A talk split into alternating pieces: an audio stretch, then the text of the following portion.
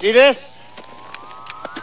This is my boomstick! It's alive! It's alive!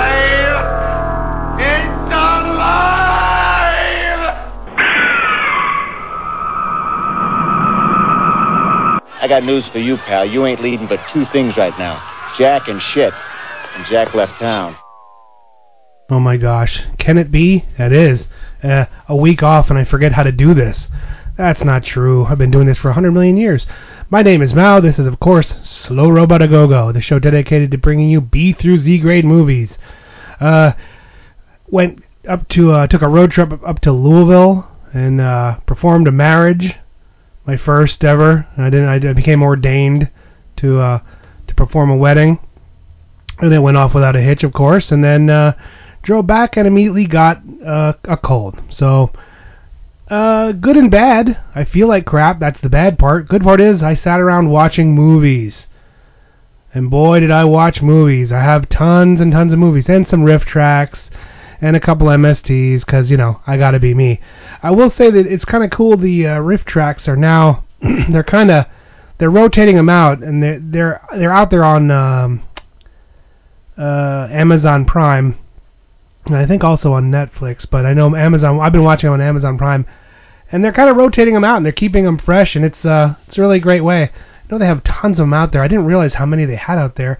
I wasn't keeping up with all the Cinema Titanics and Riff Tracks, and there was like so many other ones in there.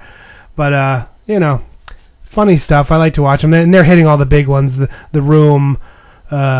With Birdemic and, Psycho Cop 2, I don't know, Cyborg Cop 2, that's what it was. So whatever, fun stuff. I'm back, I'm going to decompress for a couple weeks and try to get normal again and try to de-stress again, because, been a little stressful the last couple weeks, but that's alright, that's part of life, right? Okay, so what have I watched this week? Alright, so... I watched one called Despicable Me, 3, sorry. I've seen the Despicable Me's. 1 was great, 2 was funny, and they upped the Minion by about 1,000,000%, because, you know, everyone loves the Minions, right? Just like the aliens, there's always those little things that are kind of like, the kids really love them, so then they up that up. Just like they did with Jar Jar. Remember how everyone loved Jar Jar? His Jar Jar fever? That's not true at all. That's terrible. I'm sorry, everyone. So, yeah, I watched Despicable Me 3. And then I watched Steve Martin and Martin Short had a really fun comedy special on... it just popped up. It was like, you should watch this. And I was like, I'm going to watch this. Because I really love Steve Martin. I have to admit, my youth was spent listening to a lot of comedy albums. I didn't have cable growing up, and I didn't have... So TV was 3 fuzzy channels of sadness. But I did have access to, like, Steve Martin's Wild and Crazy Guy, and what was some of the other ones? You know, I had Flip Wilson, The Devil Made Me Buy That Dress, a couple of Bill Cosby's, which we won't talk about that.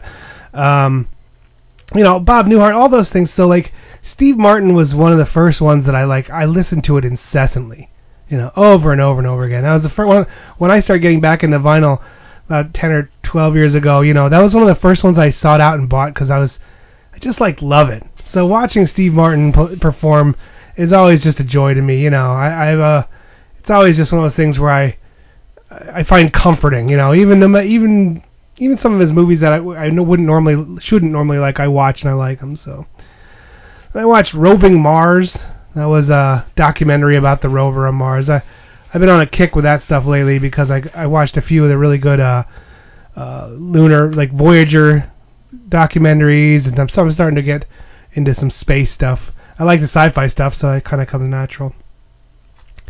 Then after that, Despicable Me is like, I guess I should rate these since I'm talking about them. I don't know. Is that like cliche now? Probably is.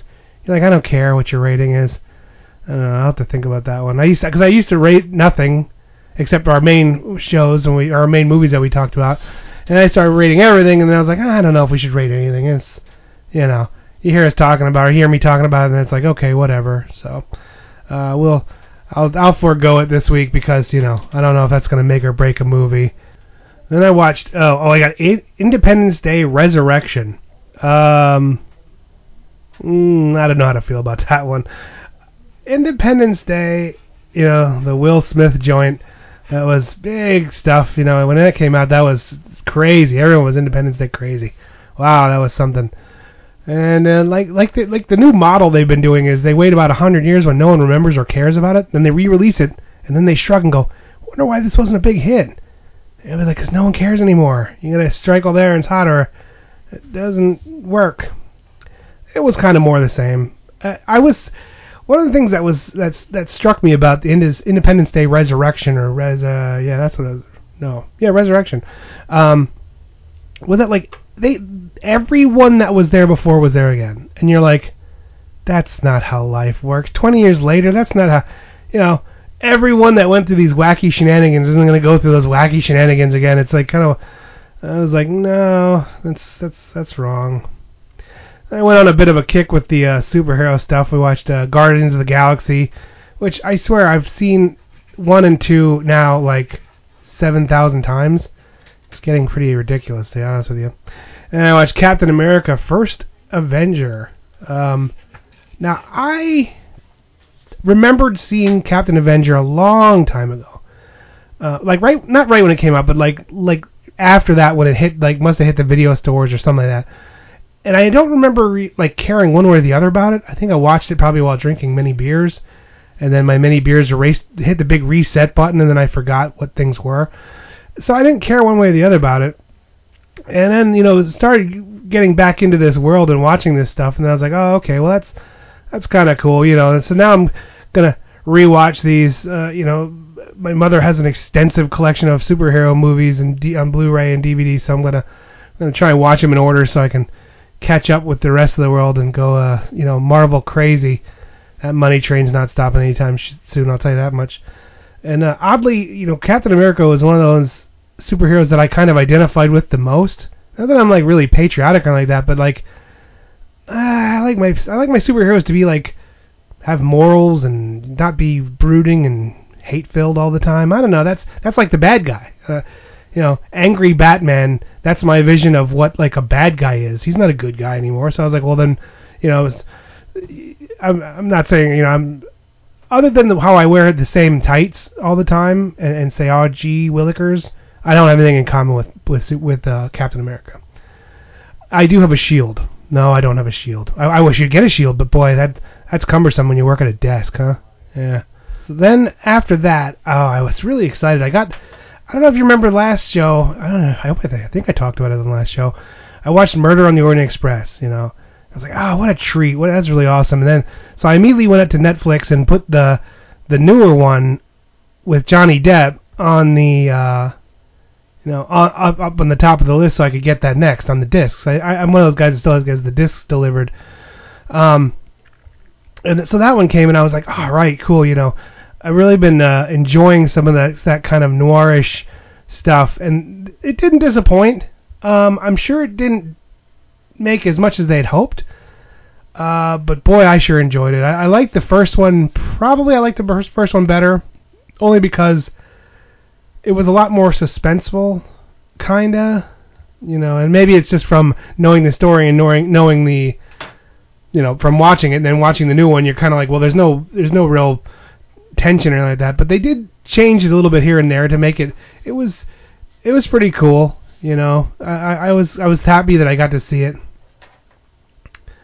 And then what did I see next? Oh my gosh, then I watched, Coco, which was a Disney, I guess it was a bomb that Disney put out, you know. I was surprised it was on there, on the streaming already, because I was like, huh, that's weird. I remembered it just coming out, but that can't be, it's probably been out longer than I think, because, you know, when you get older, time just kind of speeds by. But I remember hearing about it, Coco, you know, and then I was like, oh, I don't know, whatever, I don't really care about Mexico. And then, not that I don't care about Mexico, I just don't, I mean, it's just like the story didn't, like, grab me. But then I watched the movie, and I was like, oh, this is really good. You know, I actually really kind of enjoyed it a lot, and it was one of those surprise movies that when you watch it, you're like, wow, you're really touched, and it was really kind of impactful and important and kind of cool. And it was one of, like, that happens more often than not with Disney stuff, with Pixar stuff especially. They know how to tell a good story.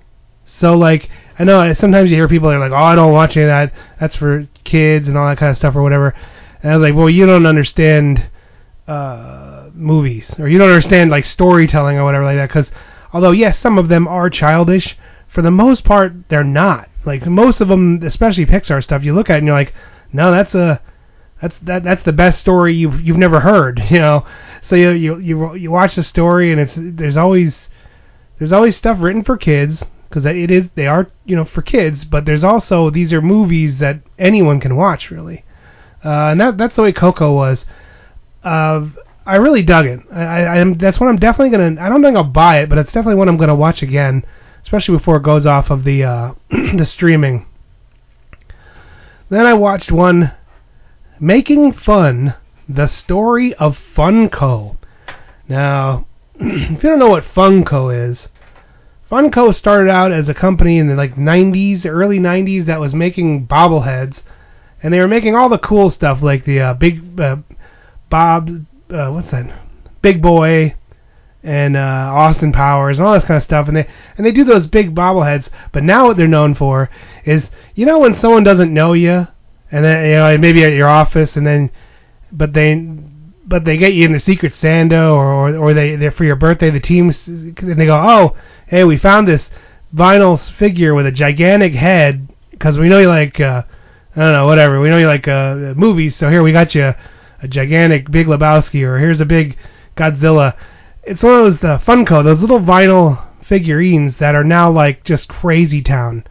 Everyone at least has one in the world. Everyone, even children have, in poor countries, they ship them in and just drop them into the you know, terrain, so a kid will have one, because it's mandatory on this earth. And watching the movie, you know, about it and about the founder, and he passed it off to a friend of his and everything like that, I was like, it's a very interesting story. It's kind of one of those that you dream, like, anyone who has their own business or anyone that does their own stuff dreams that this is the way it would happen for them. And it's just pretty cool, because now it's this huge thing, and now, you know, and they always... you know, I really enjoyed it. It's out there streaming. It's on Netflix, I think. So I would definitely recommend it. And I don't even really have any interest in those collectible vinyl things. I have a bunch of them because, like I said, you know, office setting, and somebody's like, hey, here's a thing. And you're like, oh, thanks. I do have a couple cool Godzilla ones that Paris got me. So I can't, you know, Paris is a character at work. I used to work before they fired me. Not fired me. I'm sorry, before my job went to India. So, but he got me some Godzillas, because I'm always up for Godzilla stuff, because I love Godzilla. So yeah, the story of Funko is a very interesting watch. I would definitely recommend it. And I watched one called Tabloid. Boy, was this pointless. This is one of those documentaries you get in and you're into, you're like into deep, and you should have turned it off long ago. It's about some crazy lady who kidnapped and raped a Mormon that says was her one true love and all this stuff, and about 20 seconds in you're like, oh my god, this lady's insane, and then you go, oh my god, everyone in this story is just insane, and then you go, oh my god, I still have 20 minutes left, but I should have turned this off 45 minutes ago, and now you've wasted 2 hours of your life on a story that's meaningless and pointless. Basically, some crazy woman who was Miss Wyoming or some crap in the 60s, went nuts and thought she was in love, and then the guy left because of Mormonism, and then Mormonism, that's like gigantism or something like that. No, that's not true. So some Mormon left, and then she went and had sex with him, and then, I don't know, guilt, and it's just kept going, and I was like, oh, I hate this story. I hate everyone in this story. That happened with the Buffalo 66. That was a movie I watched. I was like, oh, this looks like a pretty cool movie. And everyone in it was so despicable. I was like, I don't care about anyone. Everyone in this movie could die, and I'd be like, well, thank God that was a great ending to this story, because I don't like a single person in this movie. So that's what happened to Tabloid. Unfortunately, they're all alive yet. So then I watched 27, Gone Too Soon, and that was this long thing about the, of course, there's the myth of the artists that left us too soon at the age of 27. You know, you have the Doors, not the whole Doors, just the doorknob, I guess, would be what's that guy's name? Jim Morrison, and then Jimi Hendrix, and you know, it's just talking about like the curse. But then one of the guys even in the thing was even like, well, there's a million people that died at 26 and 25 and 28 and 29, you know, and that's just one of those things where they latched onto it, so whatever. And, you know, it was, and I did like learning about a little bit about, you know, like Hendrix, and then of course Nirvana, and then Amy Winehouse, and what was that lady's name? I even like her, Janis Joplin. Yeah, so she's in the 27 club. That number's, I've beaten all them. I'm long past that. And I haven't let all this fame go to my head either, so that's a plus, right? And then finally, the last one that I'm going to kind of showcase before we go into some Kung Fu Theater reruns. I watched an oldie but a goodie. Well, I should say an oldie but a baddie. I watched The Phantom from 1996. Now, man, I don't know about this movie. This was a very strange movie. I remembered it being bad, and I was like, well, let's see. Sometimes you remember something bad, and it turns out that you're like, it just wasn't a good place when I watched it. And sometimes you watch something you thought was good, and you're like, oh my God, I was dumb when I was a kid. Consequently, I like how everything in my life, I always look back and I was like, boy, I was dumb back then. And you realize, I say that about every stage of my life, so apparently I'm just dumb. Because when I'm... You know, like when I'm 55, I'll be like, boy, I was dumb when I was 45. And 45, boy, I was dumb when I was 35. I don't know. I don't think I'm ever going to find that golden nugget of knowledge to make me not dumb. But, yeah, this is one of those major busts where, you know, Billy Zane, well, they hung their hat on the Billy Zane craze of the 90s. Remember that? No. Nobody knows that. Christy Swanson's in it, and Treat Williams. And, you know... I think what happened was they were, when this came out, I think there was also like Dick Tracy was around, and like, and the Batmans were doing that whole campy thing, so they tried to film it like as a tweener, like he's a real serious guy, but it's filmed like kind of like old style and goofy a little bit. Like there's no slide whistles, but there could have been one or two. Funniest thing about the Phantom is he doesn't really have any superpowers. Really, he can shoot a gun. So apparently, I'm qualified to be the Phantom. There's this long story about his son saw his father killed by some Chinese pirates, and so they washed ashore and they devoted his life to curing evil. And he only does it in that one square acreage of the village of the rainforest or whatever. So I was like, I don't think that's really curing evil. But I digress. I don't know. It was a commercial flop. You know, it was his budget was like $45 or $50 million, and it made like not even 20. It didn't even break 20. So that's why there's no Phantom 2 Electric Boogaloo. It was just not good. I can tell you, and I like cheesy dumbness. And I was kind of like, this might be all right, you know. It wasn't very good at all, you know. And then the director, I don't think the director has done anything else. Free Willy and Harley Davidson, the Marlboro Man. That's one I ought to rewatch, because I'm sure that's just a tragedy, really. What else? Nothing. Yeah, just dumbness. Crocodile Dundee in Los Angeles. Ooh, that's bad. So, yes. Slam Evil, the Phantom. I would, if we're gonna rate movies, I'll rate that one a lowly 2 out of 10. You can, it's not campy enough to be funny. It's not serious enough to be good. 90s were a bad time, man. I'm convinced of it. I like the 90s. I like you know, like Jim Carrey was hitting, and there was some funny movies. You know, there was a lot I remember being very funny about the 90s. But some of the movies I've rewatched, man, are they bad. You know, those Batmans, oh my God, what are you talking about here? And then this thing, and, you know, I keep thinking I want to go back and watch the other one. I want to go back and watch that darn Dick Tracy, because I remember that one had Dustin Hoffman mumbling around, and I had Madonna was in there, I think, because why not? It was the 90s. Fresh off of her sex book. So, you know, I don't know. Maybe I'll get to that one.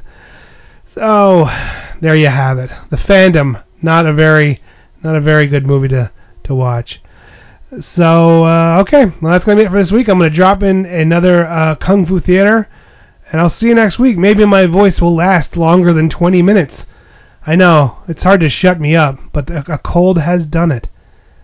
It's like, I'm even, like, kind of past it, but this is, like, the crappy part. You know, like, the first part, you feel like, oh, maybe this isn't a cold, maybe it's just, like, maybe I'm just, ate some shellfish, I don't remember, and apparently I also developed a shellfish allergy, but then none of that turns out to be true, because the next day you woke up and it feels like somebody punched you in the throat with lava gloves, and then you're sitting there going, I can't talk, I can't swallow, and you're coughing and hacking and everything hurts, and then that settles into a nice cough and runny nose for about a day and a half, and then now I'm at the part where it just settled in, just hunkered into my chest and brain, and I'm just going to be sitting here like all stuffy for about, I don't know, 7 months. It'll clear right up.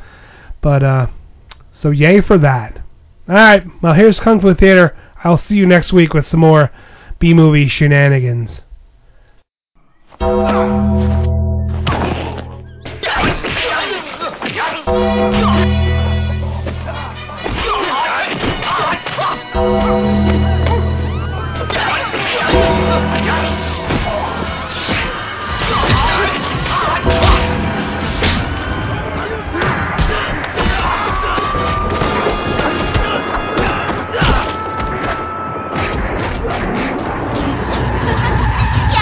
Oh my God, we are back with more Kung Fu action! Wow! So we're doing Kung Fu Theater now. Yes. We're not doing Slow Robot. Nope, that's a different one. This is a different one. This is the martial arts show. Sure is. My name's High Kicking Mao, as with me as always. Sensei Morbius. Yes, no, you should have said Low Kicking Morbius from Dojo's Unknown. And this is the Kung Fu Theater podcast here on Radio St. Pete, yes, but also sometimes on Slow Robot. Not yet, but they probably will be. Slow Robot A Go Go, that's our other podcast, which you should check out, which is on bunchofdorks.com, and it's a hub of entertainment, and so on and so forth. All movies, all the time. Scooby-Dooby-Dooby. Sure, why not? This is just about martial arts, though. This is just about crazy martial arts this week. Wow. Yeah. We usually, what we do is for this format is we go back and forth, and like one week Dr. Morbius will pick one, and one week I pick one. Now, this would be the complete opposite of the Tong Father. Yes, last week you picked the Tong Father, hyper... serious, brutal... serious, yes, very grim, rough one. This one was one of my first exposures. Did you rent this at a video store or something? No, I don't know how... No, I think I might have just... This would have been one of the first, like, Kung Fu boxes I bought See, for those of you who don't know, in the early days when DVDs came around... Yeah. There was this phenomenon where Best Buy was the place to be. It was. And every week you'd go up there and you would buy. Every Friday, get your paycheck. Buy movies, man, and DVDs were it. They were the thing, man.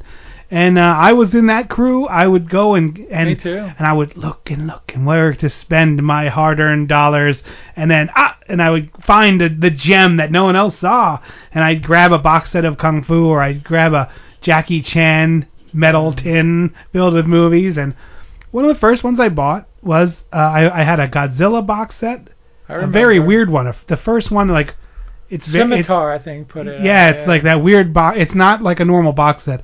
And then I also got Jackie Chan. It has like Drunken Master and Half a Loaf of Kung Fu and a couple of other ones. For those of you younger who don't know Jackie Chan before times, before Disney got him and before some of the Rush Hour and wackiness, he was a very, very serious martial artist, and he was really strong and a powerful guy. He was a contender to Bruce Lee, maybe not in popularity or cult status, different, but popularity-wise. Popularity, and also, yes, he was much different. He was more... He loved slapstick. He loved Three Stooges. He loved Charlie Chaplin, you know, so... Buster Keaton. He followed them. He studied them as much as he did martial arts. So this one that I chose was the first one that I saw many, many years ago in those weird early 90s when DVDs reigned supreme. You know? Well, what happened was, if I remember correctly, in the 80s, all these movies were on video. So you'd go to the video store and you'd see it. And I remember always seeing this title, Half a Loaf of Kung Fu. And I was just like, that just sounds really like stupid. It's a weird title. I don't want to go there. So I would always pass it up, but it was always there. You'd always that one where he's sitting there like this, something like that. Like he has his four fingers. He's like doing. He has his hands up in the air or something like that. And that's why I chose this one. Half a Loaf of Kung Fu. That's such an odd. So you'd see this all over the place, and then like by the 90s or early 2000s, when Best Buy was in its peak, you'd always see this one. Like you said, in a box of Jackie Chan, because they're capitalized in the public domain, maybe, possibly, I don't know. No, these were Shaw Brothers, but... This was a Shaw Brothers? I don't know if... No, he had moved out of his Shaw Brothers, but his other stuff was Shaw Brothers. Oh, okay, yeah. Sorry, I was wrong, Ed. This was right... Like, he was in the Shaw Brothers stable for a while, and I think the last one was Come Drink With Me with Cheng Pei Pei. Was Drunken Master Shaw Brothers? No, it doesn't matter. No. But anyway, it doesn't matter. Shaw Brothers kind of goes in and out of everything that's in some way or another. You know, they control a lot. But like I said, back then you went to the Best Buys where you would go because the video stores were all out of business, and then you'd go there and like on a Friday night, and there'd be like you said a ton of movies. I wasn't getting martial arts, I was getting B movies. But I mean, back then like. You know, Best Buy was carrying stuff like The Sensuous Nurse and like, you know, Graveyard of Horror. They had almost a bizarre. They had everything. Because what was happening with video was video stores needed stuff to put on their shelves. They needed content. So Best Buy was just buying any content that they could get a hold of. So you'd go there every week and you see these oddest movies there. And of course, I'd be dropping like $20 or $30. Because I'm like, oh my God, on DVD, really? Like clockwork, they got my money. Like clockwork for like at least 4 or 5 years till they went to crap, you know, till a new company took. Well, yeah, I was gonna say they literally changed management and said we don't care about that crap. We'd rather sell a TV. Appliances and TVs and phones. And I was like, wow. Yeah. Anyway, so that's that. Yeah, that's the story of that. The interesting thing about that whole phenomenon is the other side of the coin is. You'd also find these like almost Criterion-like treatments of some stuff. Sure. I have a whole bunch of kung fu movies out there that are done by this one. I can't remember the name of the company. I can bring one in. They had like hard plastic sleeves with the artwork on the outside slid over the DVD, which also had the artwork, and it was ripped to the highest quality, and the audio was perfect. I mean, you would find that stuff too. And you're like, sure. Oh, you can buy the cheap one for $7 or the expensive one for $12 or $14. Sure. And it was really a different time, you know. A better time. Kinda. So Half a Loaf of Kung Fu, Jackie Chan. If you only know the newer stuff, you should probably take a look at his early stuff. He was a very good martial artist. Very body control was off the charts. His strength was high. You know, he was really funny. But he's really just goofing it up in this movie. As a matter of fact, throughout this whole movie, he's not even a good kung fu guy. He's trying to He wants to become a kung fu guy. So he's just a goofball. Yeah, he's a goofball. This is gets beat up a lot. This is a live action Looney Tunes.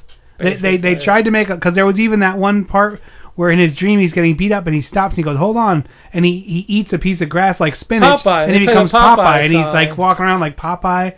And really, this is at first you'd be like, this is like an acid trip kind of movie. Really, especially the intro, which is really trippy. Well, and he's the funniest thing is the very first part. He's doing this intro, and he's kind of making fun of all the genre kind of things. First, he's the blind swordsman, and he swings his sword, and he misses everyone, and they start laughing at him. And then he does the what was the other one where he does like. He jumps around. He's trying to dodge the arrows, and they all hit him. Yeah. You know, so he. And then he does one where he's like, "Jesus Christ, superstar music comes on." Freaky. And I'm like, "Where did this come from?" They threw knives, and it hung him up like in like a cross, and he was and Jesus Christ, superstar song goes up and goes, "Well, this is what am I watching?" You know, and this is just the title credits. Yep. And then you're like, "Wow." You know, I'm like, okay. Because then there's that one part where the monk is just, they're going, dun, dun, dun, dun, dun, dun, and they're all around him yelling at him to do more work when he's really tired. You remember that one? And like all this stuff. And so I mean, I read that the producer of this movie, I forgot what his name is, Lo Lei, yeah, something like that. Not Lo Lea, but something along those lines. Yeah, Lo Wei or something like that. Or he wasn't happy with this movie when it came out. I think it was held back until, but then when Jackie Chan got famous, they put it out and it made money. The credits, his name is spelled with a Y. Yeah, Jackie. It was Jackie with a Y instead of an I-E. That's the way the video things were, with a Y, Jackie. And then they I think he found out that that's the female spelling, and they changed it to I-E for the American audience. Even though I've seen the female spelled Jackie with an I-E too. You know, yeah, I think, figure. You know? I just think that changed at some point, because all of his later stuff was I-E. It was always Jackie. Yeah, I-E, right, exactly. Yeah. But yeah, so right off the bat, the title screen lets you know this. Don't take this one too seriously. There's good martial arts in it, but this is just shenanigans from start to finish. Pretty much, yeah. Hard to understand and follow. Yeah, it is. Well, let's take a trailer break, because then when we come back, what we'll do is we'll just go. You're going to try to figure out what goes on. Oh, I can. I've seen this so many times. Yeah, okay. Because I was like a few times ago, who is this guy? Isn't this guy showing up again? What's going on? And here? The girl was one of the girls was from. Flying Master of the Flying Guillotine. Okay. Yeah, which one? There's about 8 Masters of the Flying Guillotine. I think the real one. Okay. You know. And then there was also the head bad guy, not the bald one at the end, but that real evil one. He's been in like everything. Okay. There's like one guy who he looks like a bad guy, and he's cast as the bad guy. The hair comes off. They pulls his hair. No, not that guy. The guy right. No, there's like 8 bad guys. Yeah, the guy right before him where he's like, he has like, you know, almost like he has the. Cheng Pei Pei, or not Cheng Pei Pei, the, what's the... Let's just take a break. My brain's frying out. Yeah, like from Kill Bill, remember the guy? Pai Mei. He's almost he looks like the Pai Mei character, kind of. But all right, well, we'll, here's some trailers, and we'll be right back. I have to go to church. What for? Confess my sins. I'm a sinner. Can the world heavyweight boxing champion match his fists against the lethal masters of the martial arts? Bamboo Gods and Iron Men. From Harlem to Hong Kong and across the China Sea, they fear the name, the fame, and the fury of Black Cal Jefferson, the champ. He matched a left hook and a right cross against the skills of the Kung Fu killers and hit them right where they live, in the land of Bamboo Gods and Iron Men, where the naked fist is deadlier than a bullet. Black Cal Jefferson, he carved a path of vengeance and violence across the land of Bamboo Gods and Iron Men. From American International, rated R, under 17, not admitted without parent. Hey, want to hear the most annoying sound in the world? All right, Bamboo Gods and Iron Men. From the Philippines. Sure is. So it's soon to be a major motion picture on Kung Fu Theater. Probably. That sounds like one that's right up our alley. Yep. So, okay, we start out after the wacky shenanigans that start the credit sequence. Yeah. You know, Jackie Chan is wandering around as a beggar. He's hungry, you know, and he needs a job. And they hammer up a posting, kind of like for the local lord needs a servant kind of thing. And they all run up to get this job, like, because everyone's unemployed. This is, you know, one of those... This is America today. This is one of those... It's America today, China 1,600 years ago.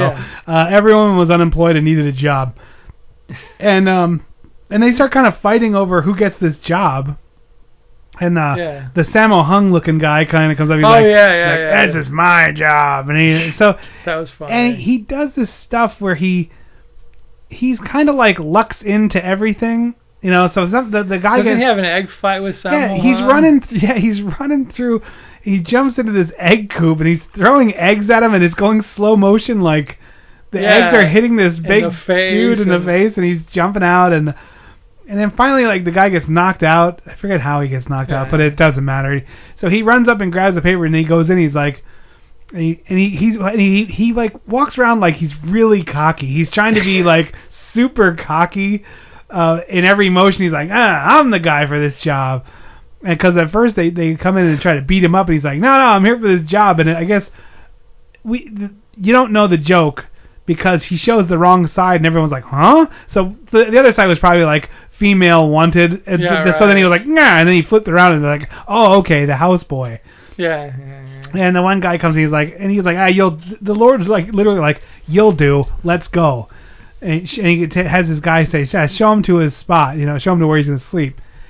He walks in, lays down, and immediately goes to sleep and has this dream where he's dreaming that he's Popeye. This is the part where it was like this is when he's fighting. Because he wants to be... He's a crappy martial artist, but he wants to be really good. His aspirations are always to be like this, the greatest Kung martial Fu artist. Master, yeah. So he's always trying to learn whatever he can from wherever he can. So he has that Popeye dream where he's beat up by like four guys. Yeah, and he jumps up and he's like... And it is literally a Looney Tunes cartoon.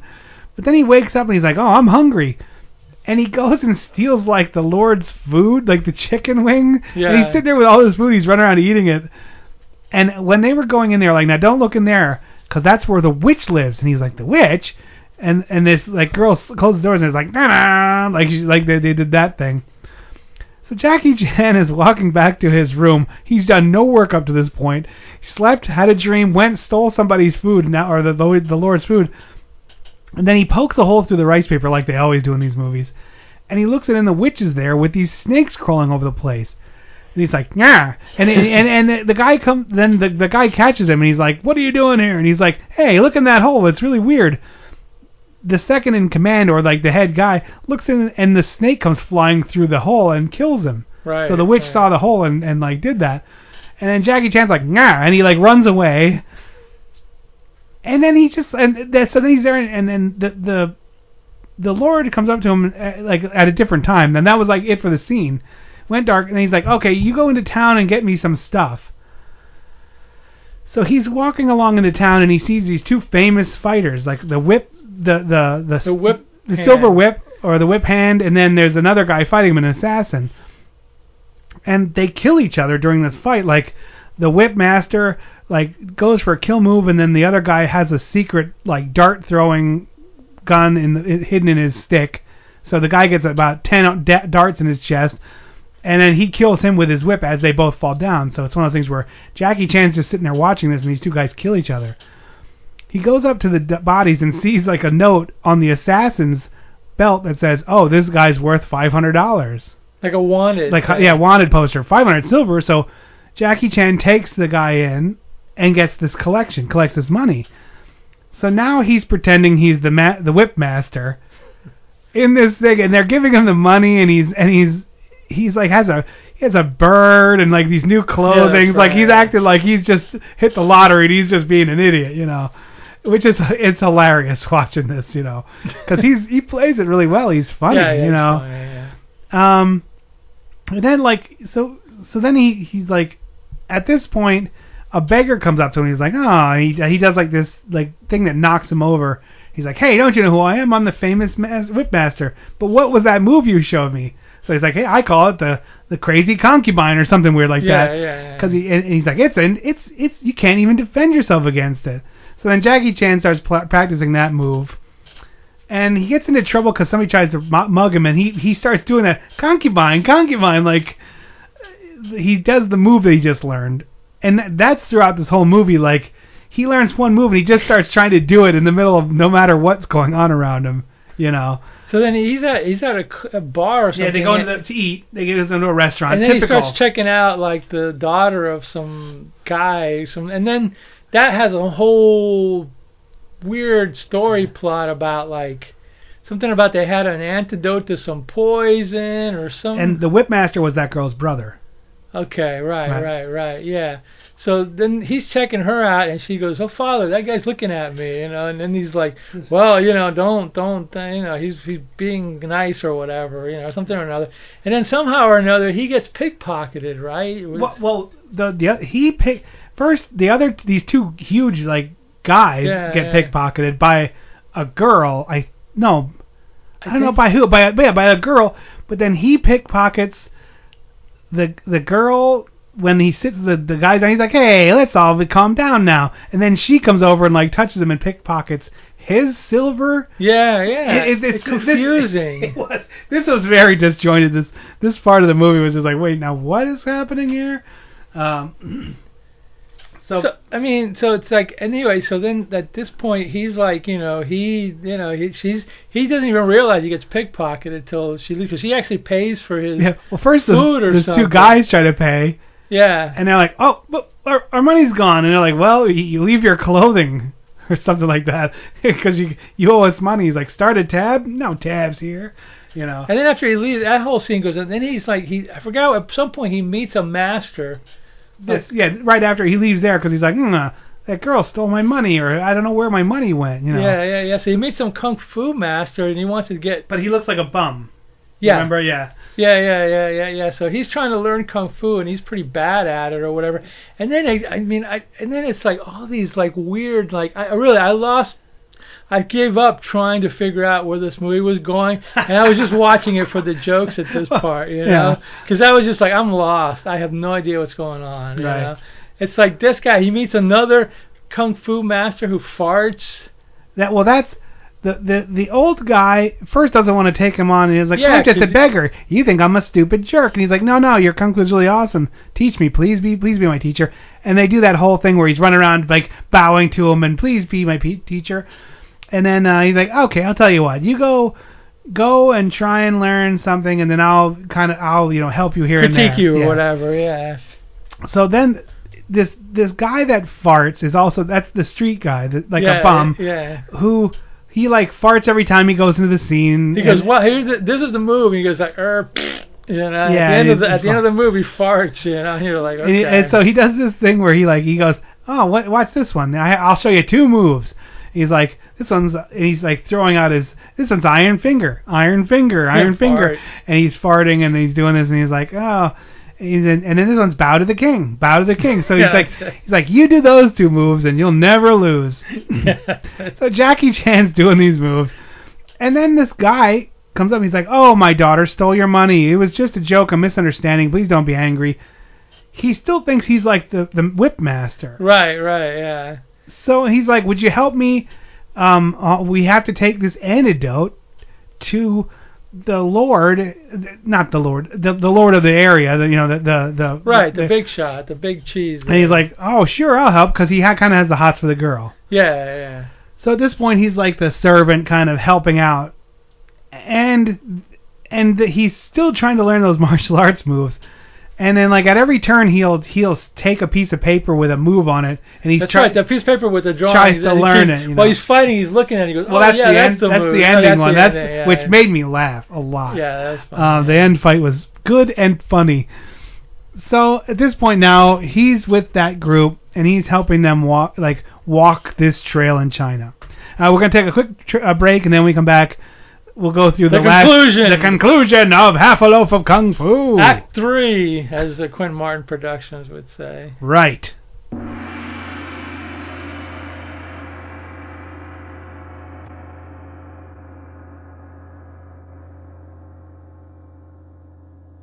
Mark. Yeah. Ing.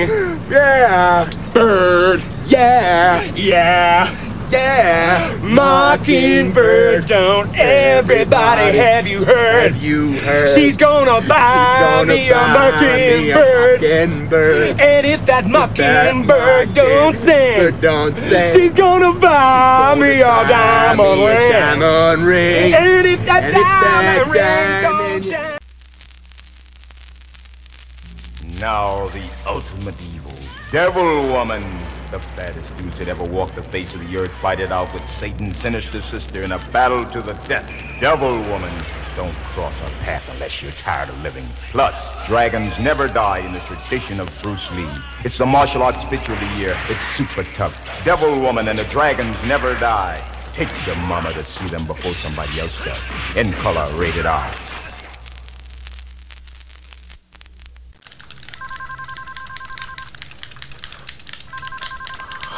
What is that ringing? Do I have a tumor? Devil Woman incense around now with fighting. Okay, so now we're back for Act 3 of Kung Fu Theater. The conclusion of Jackie Chan's Half a Loaf of Kung Fu. So at this point now they're on their kind of the end of the journey kind of thing where they're walking with this antidote. And like this gang jumps up to attack them. There's one gang that's got a woman involved in it. Well, there's two rival gangs. Yeah. The first gang jumps up and they're just like the bad guys. And then the second clan, who's run by women, is called like the Poison Clan. Yes. So there's the Dark Lotus Clan, and then there's the Poison Clan. And they're like, first they're both trying to kill him. And Jackie Chan keeps antagonizing him and saying, I'm the one that killed your master. I killed that guy. I'm the whip master. I'm the famous guy. And then they're like, oh, you killed my best pupil. I'm going to get you. And that's when then the Poison Clan shows up and he's like, yeah, you're so arrogant, Oh, and there was a humph in this movie at minute 8. I'm sure there was. At minute 18. Oh, there was. That's the first one, yeah. So they start fighting, and then Jackie Chan and the other guys are like, let's just leave. So they just went and hid, and it was like, that was funny. They fight for a while, and they're like, hey, they went away. So then they go and they toss their belongings, and they can't find this antidote. And one of the dad gets a poison dart, and this is like a subplot where he's dying, and then Jackie Chan has to go get this antidote, and he runs into the old man, the master, and the master's like, oh, you didn't practice hard enough, that's why you suck. And he's like, oh, I know, but I'm whatever, I will, I promise. And he's like, he shows him a couple more moves, and he says, now take these two things to that guy so he gets better. Right, yeah. So Jackie Chan's sitting there practicing, and then this is where the girl comes out, and she's like, why are you pretending to be the whipmaster? That was my brother, and you killed him. And he explains the whole thing that, no, he didn't. He just happened upon this scene after she smacks him like 10 times in the face. Yeah, because the two girls are pretty good martial artists. Oh, yeah. They whoop some butt in this movie. Yeah, they do. Yeah. Exactly. So so then he leaves, and then that's when the bum comes out again. He's like, I heard your story. You're not even that guy. He's like, oh, I am that guy. I've killed so many hundreds of people. What's a woman? He's like very funny, chauvinistic, but not like in a mean way. As a stupid way. Yeah, in a stupid way. Yeah. So he's like, okay. So then he's like, well, you keep working on whatever on this new technique, and then and he's like, okay. So at this point, the bad guys kind of show up again to antagonize him. And they all run out. Now, this is like the final scene. Again, this is messy. And again, in a lot of these movies I'm noticing, the last scene is usually like a 15-minute battle royal. Oh, yeah. And this one felt long. Yeah. To me, the fight scene felt a little long because it was very messy. Getting there was messy.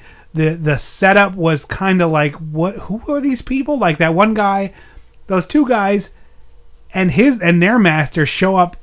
They weren't even part of this movie up to this point, except for the bar. That's right, yeah. And you're like, what the hell's going on here, So, but anyway, so like they fight, and then a lot of that extra is kind of running in, getting a knife, running in, kicking, and then it boils down to. And then one of the girls gets cut with the poison. Like they have these axes. Yeah. Dipped in the poison clan. So she's laying there, and then it kind of boils down to. They kill those the two baddies that were in the bar. And then this guy shows up out of nowhere wearing this bright blue thing. He's like, hey, you killed those guys. Now I'm going to get the antidote and avenge my sons. And you're like, wait, who are you? What is this? What the hell are you talking about? Because the Poison Clan woman is still over there. But Jackie Chan catches her in midair and drops her on one of her own poison darts and kills her. Right.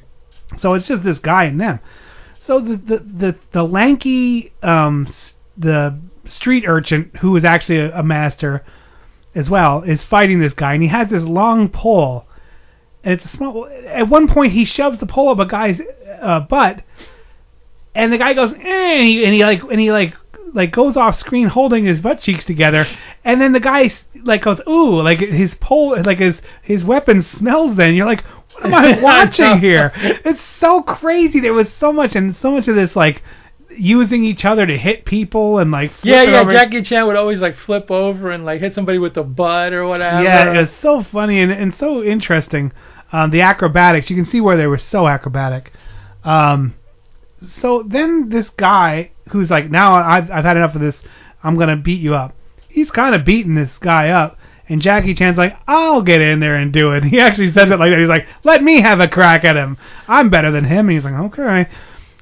So he jumps in, and there's these papers flying around of, like, these dragon punch moves.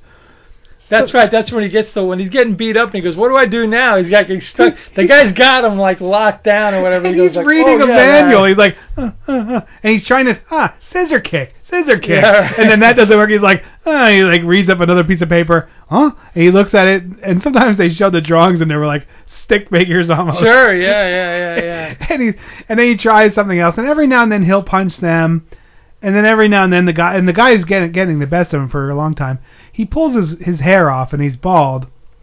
And the guy's like, oh, a wig, imagine that, which is kind of making fun of those because they're all wearing wigs. Sure. Jackie Chan has like, yeah, so that was like a self-referential like laugh at themselves kind of because then this guy's there and then they just kind of, I mean, he fights and he finally, I forget how he actually like. He's fighting a guy, and then there's like a sword. There's this poison sword sticking. The dart, yeah. Like and when he goes, he pulls some kick, and the guy's getting ready to get him, and all of a sudden he kicks him or something, and the guy just falls through the thing, and he's like just standing there impaled or whatever. Which, you know? And then another laugh out loud moment of this. This guy falls into the sword, and he's like, ugh! And Jackie Chan's like butterfly punching all over his stomach and his chest, and he's like, he's like, oh, huh? Serves you right, you know.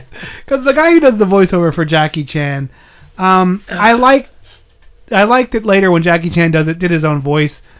I'm comfortable with it. I know it. I like, you know, his tone and stuff like that. This guy was complete voiceover, like, yeah, see, I'm a toughie, you know. It was like an Australian guy. Shout out like one of those, you know, old 50s tough guy movies. Oh yeah, like, yeah, you know, definitely. It was like, yeah, see, yeah, right. I'm gonna rough you up, and then I'm gonna get the girl, see? Because it's all played for slaps, it's all played for laughs. Yeah, this was one of the not strangest because we've seen some really weird stuff. It's strange, but this was. Three Stooges meets Looney Tunes meets Jackie Chan and action. You know? Pretty much, yeah. Don't go into this if you're a purist that only likes this pure, true straight kung on, fu. Yeah, this is this. I saw a lot of really great martial arts in this movie, though. And like, it's not. I would never dismiss this as a junk movie because he does a lot of great martial arts. There's the story's no different than any other. Because at the end. It turns out he's like, oh, yeah, we had it in here. He took the spear off, and it was just like rocks. And he was like, see, this is all just a trick to draw out all the gangs. Now we can live in peace. And Jackie Chan's like, huh? He's just like looking. And he does the iron finger into the other student's eye, which this guy's very odd looking.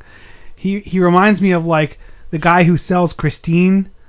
In the beginning of Christine, like he has that like really thin, gaunt, hunched over guy. Yeah, so he pokes him in the eye, and then that guy pokes Jackie Chan in the eye. Like, and the freeze frame, I took a picture of it, probably for this, but maybe as a background for my computer. The end is the one student going like he got poked in the eye, and the other one is Jackie Chan giving you the middle finger. Because he used the middle finger to poke his eye, and he's literally sitting there like this with this shot, and it is classic. Like, I was like, wow, I am capturing that forever. Yeah, so, this is an oddball movie, man. Oh yeah, it was. It's probably not the best one to start off with for Jackie Chan because this is a little too frantic, all over the place or whatever. Oh yeah, I remember that. Yeah, I remember that. It's a freeze frame at the end. I didn't notice he was shooting the bird thing. That's why I took the picture. I was like, oh, yeah. So, yeah, again, like what you just, much to your point, like watch some of his other stuff. Watch Drunken Master, which is a great one. Watch any of those kind of movies so you can know who you're watching because he is an awesome, awesome martial artist and a good actor. I'll say that. He's, you know, he's has his limitations, but he's good. You know, Rush Hour is pretty funny.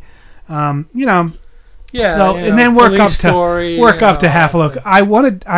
Originally I was trying to find Police Story, but Police Story 1 is not on YouTube. That's something you have to buy. So I was like, I'll figure that out some other time. You know, because that was one I originally wanted to do, but you can't find it. We have a time limit, man.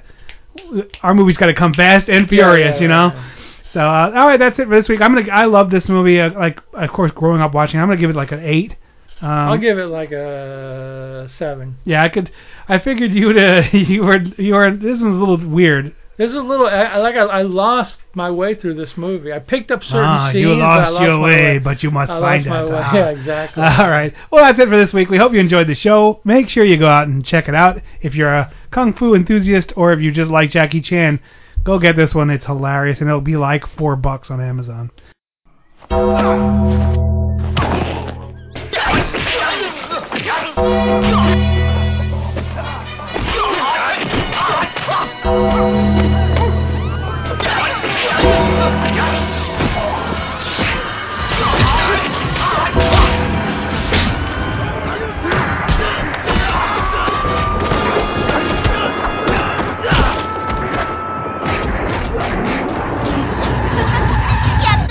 And by that exciting, fun-filled, punch-filled intro, you know it's time for the one and only Kung Fu Theater.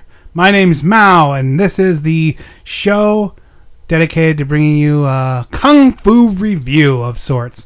Oftentimes, my sidekick, Dr. Morbius, is with me, but he has gone into the hills for some meditation. He's going to try and find his center, and so I've been left to guard the village by myself. So here we are. And oftentimes we talk about a movie in particular, but this week I thought I would do something a bit different. Since it's just me, I can break the rules a little bit. No one's here to guard me. Yes, I'm going to be just kind of talking a little bit about the life, the times, the career of one 1980s Kung Fu-rific star. Of course, I mean Jean-Claude Van Damme. Ah, yes, think back. You think back through the glorious world that is Kung Fu, and you think back to the start of it and the excitement, the explosion of the chop suey, the chop sake, coming out with all these dang Kung Fu movies, making 20 a week out of Hong Kong, and some good, some not so good, some exciting, some groundbreaking. By the time Kung Fu movies got to the 80s, I would say it was the bust, because, of course, the 70s, the late 60s, early 70s, mid 70s, Kung Fu was the boom, and then after the boom, there's always a lull or a bust. The bubble pops, kind of like a housing market or a gold market or a job market. I don't know what to tell you. When it swells, it will inevitably contract, and then the 80s were kind of like that, because I believe Kung Fu kind of got absorbed into action. And if you remember the 80s, cinema in the 80s was all about the action Jackson. You had the superstars of Stallone and Schwarzenegger, and then you had, some of the other guys. You still had Bronson was still there, Clint Eastwood was still around. They were on the, they were like the later years. They were kind of going off into the sunset, and there was many, many action stars vying for these super huge, super larger-than-life roles. But there was also some Kung Fu going on. And I would like to think that was kind of revitalized by one of my heroes, Jean-Claude Van Damme. Now, like I said, there's always been Kung Fu movies. And even through... there always has been, I believe there always will be, some sort of Kung Fu movies. It becomes who's the star, Of course, you had Jackie Chan, Bruce Lee, Sammo Hung. You had some of these really famous guys that were just... They kind of became the icons of that realm. And then, of course, the tragic passing of Bruce Lee. You had a million imitators trying to take the throne. Nobody quite lived up to that, but that's okay. There usually is only one of those kind of guys. But, of course, Jackie Chan had his own thing going on. We talked about him last week a little bit on here on Kung Fu Theater, Radio St. Pete. We talked about it a little bit. He was a different style. Very good, very accomplished, off the charts with his martial arts skill, his body control. But he really liked humor. He loved slapstick. He embraced that clown not clown, that's a little bit too harsh. The comedy elements that could be included or infused into Kung Fu. And that was great, you know. Sometimes too much heavy-handed stuff needs to take a breath, needs to have a little bit of a laugh, a little tweak on the nose, you know. And Jackie Chan has been doing that ever since. You know, he was in a lot of serious roles, serious stuff, but he always had a moment in those movies that lets you remember, this is Jackie Chan. He's really funny. He's really great. He seems, to me anyway, like a genuinely great guy, you know. And then you had a whole bunch of martial artists that came around in the 80s, and in the 80s, action movies really ramped up. I mean, you had these were off-the-chart productions with explosions and excitement and insanity and just craziness. You only need to look at some of the Schwarzenegger stuff and some of the Stallone stuff to see the level of what action movies were in the 80s. You know, even now with how hyper-stylized they are with CG and the craziness and the super-fast cuts, it's not the same. You know, they really changed the game of what action movies were considered, and that, of course, lend itself very well to the martial arts. And then you had Van Damme, who I felt was the leader of the pack. He was that generation's kung fu master, you know. And also Steven Seagal. I'm trying to think of some of the other ones because there were quite a few other ones, but they don't. That's the problem. They don't even stand out. You know, Don the Dragon Wilson was in there. Cynthia Rothrock, of course, was in there as a very potent female lead. But when you talk about who has it, it's the one and only Van Damme. It's only Jean-Claude Van Damme from that, because Steven Seagal, although very accomplished at martial arts, that style does not lend itself. It's a very use a person's own weight against them and stuff like that, and it's not very fancy. There's nothing special about it. It'll take you out in 10 seconds. It's a very potent martial art, but it ain't very fun to look at. And if you listen to some of the interviews, like Jackie Chan even talked about, where you can take martial arts, but you have to make it super exaggerated, and every motion has to be extended and held out there, and the dust has to fly from your cuff, you know, where they put the powder in there on their feet and stuff, and everything has to be slow and long and exaggerated, and that's Seagal never got that, and then of course more of who he was kind of came out in his interviews and stuff like that, and that detracted as well. Now I'm not going to be foolhardy enough to say that Van Damme was not without his mistakes, and everyone makes them. I'm not apologetic for it. But when you listen to Seagal talk, he really is one of the only people that I know that really drinks his Kool-Aid to that level, where he says these outlandish claims, and you're like, what are you talking about? That, you know, like, oh, you know, he just... So he kind of made his own career disappear. You know, and all the other ones, Don the Dragon Wilson was mostly B-movie level. Van Damme's movies were, I guess, to this day and age, they're considered B-movies, you know. But they weren't. Some weren't. I really don't know. We'll try to, talk about a few of them. I'm not going to, of course, go over all of them. Fun fact that I should have prefaced the whole this story talking about this. I actually, about a year ago, watched, in chronological order, every Van Damme movie. That even includes, there was one where he was just a stunt driver for one of the Chuck Norris what were they called, like MIA or something like that. Those were crazy canon films. I watched that scene where he was a stunt driver in a Jeep, and then I watched where he was kind of dancing in one of the dance-offs in Breakin' 2, Electric Boogaloo. So, I literally watched every single movie Jean-Claude Van Damme ever did in the order they came out. So I know a little bit about what I'm talking about when I talk about his career, his story, his style. You know, I had intentions of doing the same for like a Sylvester Stallone or Arnold Schwarzenegger. I think I had chosen Arnold Schwarzenegger, But it just never took off, and I don't know if it was lack of will or if just it was a lot more fun doing it for Van Damme, because those movies were just...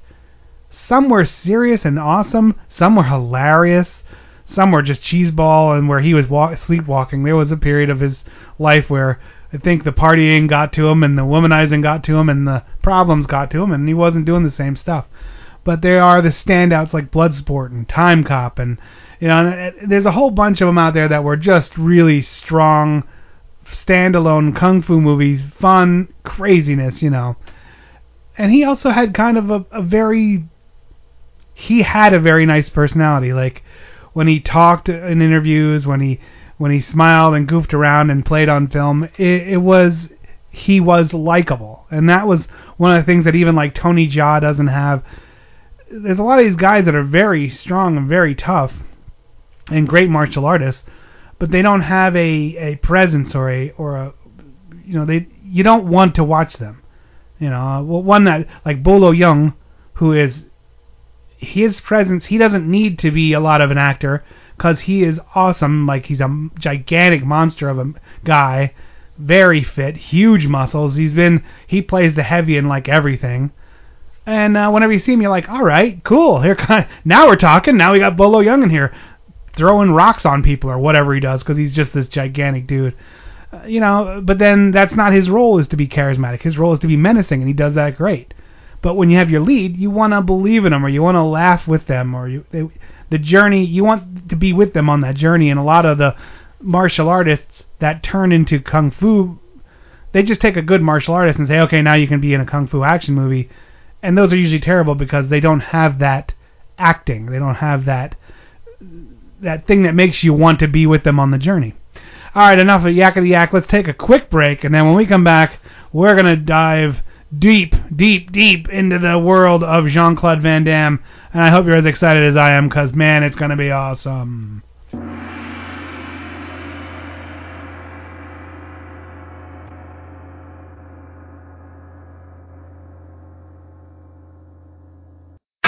Bruce Lee was the king of kung fu. Angela Mayo, the martial arts queen. But neither could compare nor compete with Chinese Hercules. He's the superhuman beast of the East.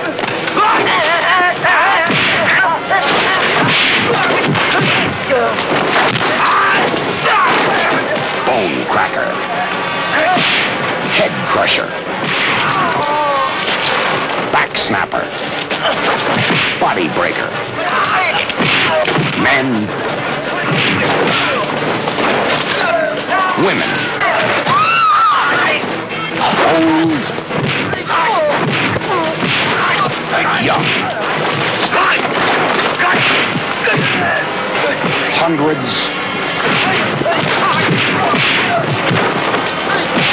Or one alone. Each challenges and each becomes the pulverized prey of Chinese Hercules, the first and only muscle-mad monster of the martial art. Chinese Hercules, he'll get a crush on you.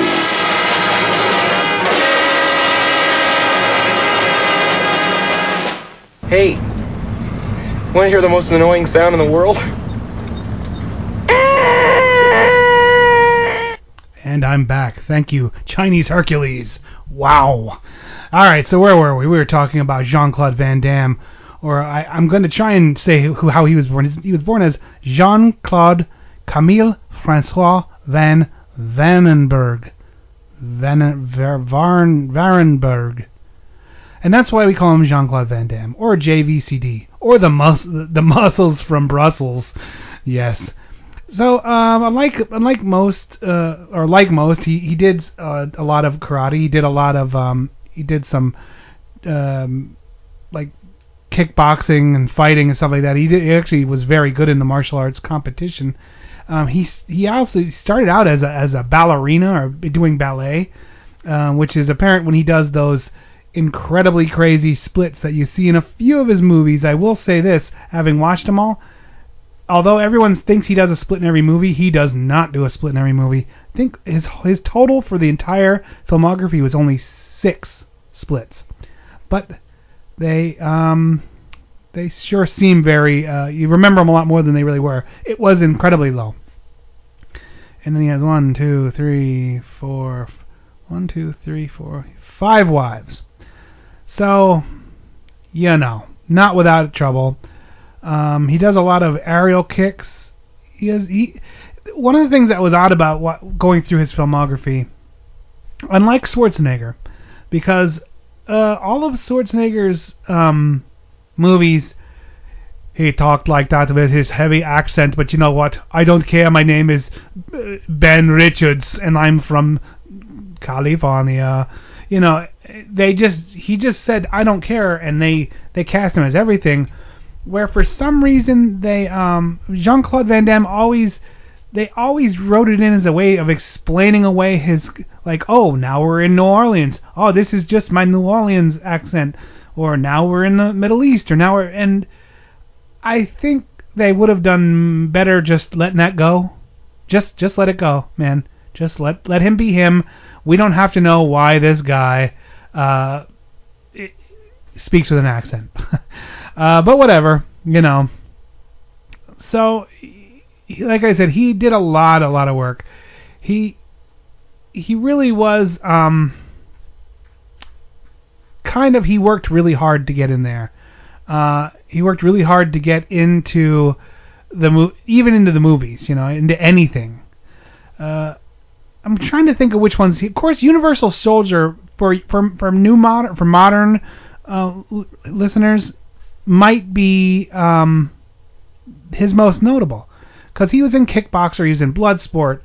There was some craziness where he was like, what was it? Double Team was one. Double Impact. He played his own twin. I think the Double Team was one that he had with what was that basketball player's name? Ugh, it was terrible too. Darn it. Let me see if I can find it real quick. I'm trying to use some of IMDb so I can... what's that guy's name? Oh, Double Team. He is with the goofball that was green hair. Dennis Rodman. God, that took forever. I'm sorry, everyone. So, yes, if you want to see Dennis Rodman starring with Jean-Claude Van Damme, go see Double Team. You know, Hard Target was one where he was in New Orleans, and he was he played Chance Bordeaux. He was hunted by the rich people in New Orleans. I think what happened was, you know, he broke out. He, like with Bloodsport, that was the one that kind of, I want to say, put him on the map. It was supposedly a real story. I'm not sure how much I believe Frank Duke's version of all that, but whatever, of the Kumite. But that was a very interesting movie. It kind of mimicked the Kumite from Master of the Flying Guillotine, where there was all these different specialty fighters from their interesting parts of the world, you know. They had the sumo, and they had the guy that cheats, and then they had Bolo Jung, who was the bad guy. There was the big Harley guy from America that inexplicably beat a bunch of people, and so it was kind of a fun movie, you know. And then there was a love interest, and they're like, we're gonna get you back to the army, Frank Dukes, you can't just escape, I'll see you after the fight, you know. So Bloodsport was cool, and then Kickboxer came out right after that, which was very similar story, much more showing the training, showing how hard it is, showing the devastation of when you get hurt doing this, you know, because he was avenging his brother who got paralyzed from this evil organization. And, you know, so those are... But aside from all the high intensity and the theatrics of the 80s, which there were a lot of that, at the core of it, there was still some very good martial arts. You know, now it isn't Kung Fu like... From China, from the factories in China, Shaw Brothers and the likes, but it was great kung fu. They were doing a lot of really intense stuff, and it was heavy choreographed. But pretty much anything after the 70s was ultra choreographed at this point, you know. You had Crouching Tiger, Hidden Dragon, and all that kind of stuff. It was almost like a dance instead of a kung fu, you know, or martial arts. But these were still a little bit of that gritty, punchy, you know, heavy-duty fighting stuff. So it was kind of cool. And Lionheart fell into that. Then you had Death Warrant, which was much dirtier and nastier, and Universal Soldiers was another one that I think was a very high impact to his career, as far as really brought him back out, like kept him in the spotlight, so to speak. Because then you have Time Cop, which was a huge hit. That followed Hard Target. Time Cop was an interesting sci-fi mixture that well, almost everyone knows Time Cop. If you don't, you should go see it. It's a very fun, goofy movie. Street Fighter, yikes. And then, you know, Street Fighter I liked it because I liked the video game a lot, but it was total cheeseball. He played Colonel Guile.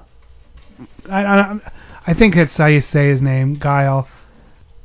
And I think, and this was the part that was where he, you know, Jean-Claude was doing these movies, and he started kind of getting, I think, over-believing his hype, but also, like, he was cranking them out one after the other, and after the couple super big hits, they kind of were a tear down, where he was doing B movies, but there was still some money coming in, you know, and this was where a little bit of I don't want to say his reputation, but you know, like he had some drug problems, he had some, I'm sure, ego problems, because you become a star and you're very physically fit and you have to have some kind of bravado to live in that world in Hollywood or even in the B movie world, you know.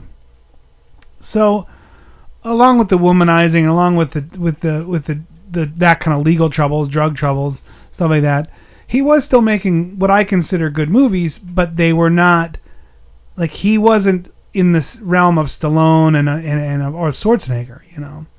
He could have been, he should have been, but it just wasn't meant to be, because he kind of, it didn't click for him like it could have.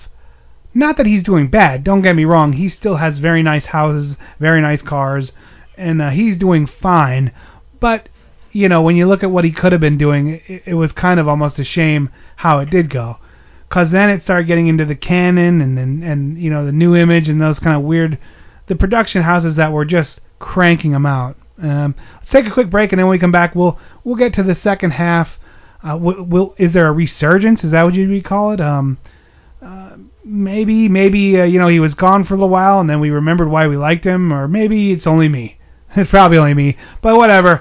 We'll be right back. This is Kung Fu Theater. The clones of Bruce Lee.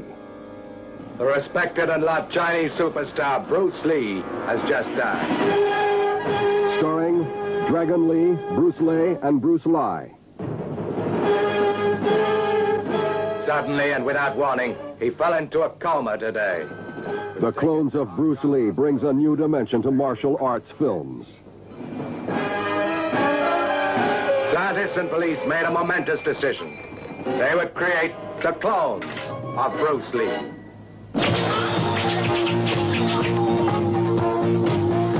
These identical specimens of the late Bruce Lee are trained in all the martial arts through scientific techniques.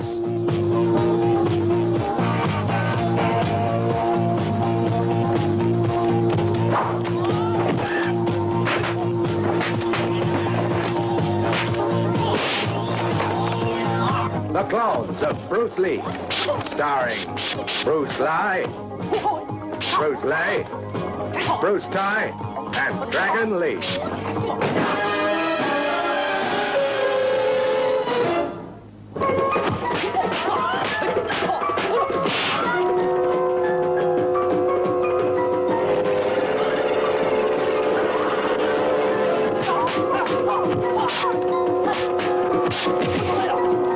The Claw of Bruce Lee, coming to this theater soon. You gotta give me a ride. I'm way too big to drive to the devil's house. All right, and we're joined by our special guest right now. My cat Destructo was nagging at the studio door so badly I had to let him in, and now he's walking around chewing on wires. So if I inexplicably cut out forever, thank Destructo the cat, who is a big goofball that we all love him so much. Okay, anyway, now where was I? Oh yes, Jean-Claude Van Damme. We were just talking about a little bit how they started to drop off. You know, Universal Soldiers was big, Time Cop was big, but I don't know if any of these were really making the huge money that some of the other stars were making. And don't get me wrong, I mean, you know, all these action stars and martial arts heroes, they all had their trials and tribulations. They all had some down points in their careers, you know. But Jean-Claude really kind of just started making, like, the stuff that's kind of filmed in other countries for very little money, you know. Legionnaire, Knockoff, Replicant. Is he a replicant or is he a replicant? We'll never know. The Order, Derailed, In Hell, you know, and some of these are very, when you watch them now, I mean, they are still pretty good martial arts movies. They're just not up to that level, like the high dollar level that we're used to in the 80s with, or not in the early 90s with these action films. Not that they're bad. Then all of a sudden, we had one that came out around 2008, you know. Now he's been grinding. He's been making movies about one a year since forever. He made a lot of movies. And there's one called JCVD. This movie he's kind of playing himself, and he's playing, it's very interesting. It's a very good movie. It doesn't make you feel sad for him or anything like that, but it shows that he has a lot of conscience and a lot of, he knows the mistakes he's made, he knows some of the opportunities that he's squandered, and when you watch that movie, you also get a real solid glimpse into what his life's kind of been like, you know, from me sitting in a seat watching these kung fu movies or these martial arts action films that as they're unrolling, as they're played out, and just watching what that's like from an action star who's getting on in age, and he has to, you know, go through these low budget martial arts movies, and it's pretty revealing as to what his life has been like, and kind of really sheds a lot of also shed a lot of light on his personality and who he is as a person, and made me admire him a lot more.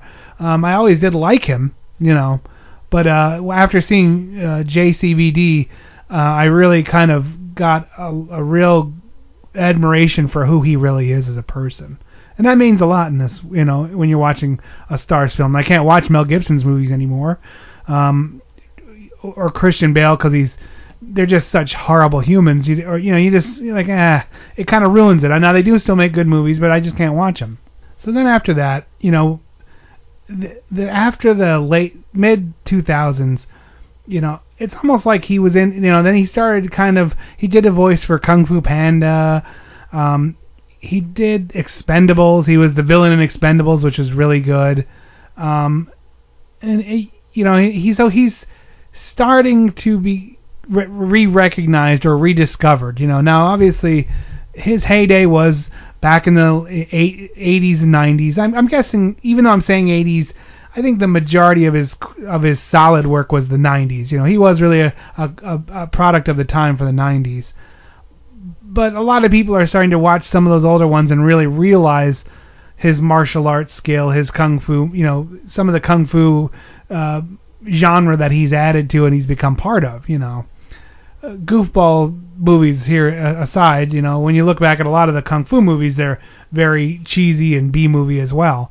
So I don't fault him for that in the very least. So I'm trying to think of, like, what should I leave you with when you're watching? Let's just say, okay, I'm going to say you have to watch these 3 Jean-Claude Van Damme movies. Now, what am I going to pick? Well, I got to go with Bloodsport. That has, you know, Bolo Young in it, first of all. And it's also very reminiscent of the kind of physical presence he brings to the screen, and his martial arts skill. You know, he does a lot of twirls and kicks and punches, and it's a pretty cool movie anyway. So see Jean-Claude Van Damme as Frank Dukes, as in Put Up Your Dukes from Bloodsport. And then I'm looking, you know. We can skip. I'm trying to think. Should I say Universal Soldier, Time Cop? I can't. I don't even think I can do three, because of the three, I have to tell you. You have to see JCVD. Okay, that's the bookend. So the bookends are, Bloodsport and JCVD. Now, what's in the middle?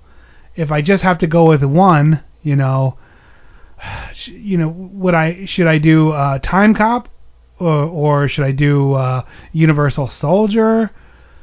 Kickboxer's in there. I wouldn't say Kickboxer. And I'm trying... Now it's like, okay, now here's the real dilemma. Do you see Time Cop, or do you see Universal Soldier? I guess I'll have to leave that up to you. So, if you want... Universal Soldier is a very interesting tale of... These are soldiers that were dead from in the Vietnam War, but they kept their bodies on ice, and they genetically enhanced them to be kind of the perfect killing machines, the perfect universal soldier. And whenever there was something really hinky, they were supposed to just drop these 6 guys in there who were already dead anyway, and they were stronger, bigger, and couldn't be killed, and they would just run through the entire resistance. And then Jean-Claude Van Damme still is remembering some things about his past, kind of like RoboCop. Remember how RoboCop was always like, oh, Murphy, I remember my family and all this stuff. And it's kind of like the same thing where Jean-Claude Van Damme remembers some stuff, and he also remembers our friend, the bad guy in this one, Dolph Lundgren. So Dolph Lundgren's in a lot of these movies too. I don't know, they're just kind of like... There's a lot of overlap there.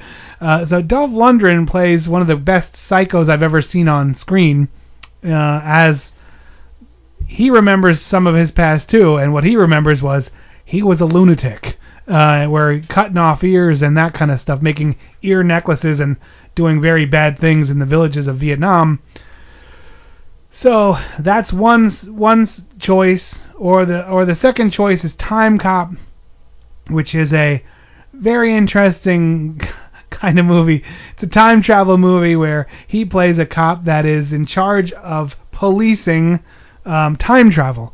In this world, time travel is a possibility. They have these ways of going through time, and we have Ron Silva's the bad guy, Senator Macomb, and Jean-Claude Van Damme is a cop named Walker. And that one is crazy. A lot of fun, but a lot of crazy as well. So, boy, I can't really narrow it down. Top 3, okay, it's going to be your pick, but make sure you see Bloodsport. Make sure you see JCVD. And then your choice. A little from column A, a little from column B. If you want to do yourself a favor, watch them both. But if I'm going to narrow it down to 3, I guess I would have to pick Time Cop as my third. But you couldn't go wrong with either. Time Cop was one of those that I've seen it a million times. Just a goofy movie. He does a split up as a bad guy shoots a taser into water and fries himself. But he misses Jean-Claude because he does the split up onto some cabinets. There was an interesting scene that sticks out in my mind. I'm trying to find it. Was it? No, it wasn't Missing in Action was the one I was thinking of, where he was the uncredited soldier driving the thing. Where was it? Black Eagle. No Retreat, No Surrender. He plays Ivan Krasinski, the Russian, and this is his menacing role. This is one of his first roles. He doesn't speak very much, maybe a little. He is so imposing and so menacing, and he's just like this thug that beats people up, and it's incredible, because there's a few movies for the most part, his career, he's been the good guy. And I can tell as I was watching all of them, when he's the bad guy, it's more natural to him. Like, if that makes sense. When he's fighting as the good guy, he's trying to be flowery and all that kind of stuff. But when he's cast as a bad guy, he seems very natural, really kicking hard, really punching hard, and doing a lot of very, very nasty things, which leads me to believe that he is probably very aggressive in his fighting style, and he was trying to flower it up for the theatrics of Kung Fu. So, alright, there you have it. I guess I have expounded enough. Hey, if you want to know more, first of all, go to IMDb, look at all these movies that he's done, and do yourself a favor and just go check him out. He is quite a performer. He's kind of a cool guy. He's one of those guys I honestly would really love to meet one day. But, you know, the chances of me meeting one of these idols that I have are very few and far between, or I should say very slim, not few and far between. That's a dumb way of saying it. You know, I hope to meet him one day. Doubt I ever will, but if I do, I will say, sir, thank you for the many, many years of awesomeness that you have given the world. That's it for Kung Fu Theater this week. I hope you enjoyed this Jean-Claude Van Damme spectacular. We'll be back next week. We're going to tackle a classic, Fist of Fury. That's right, Bruce Lee. We're going back to the roots, baby. My name's Mal, and we will see you next week on Kung Fu Theater.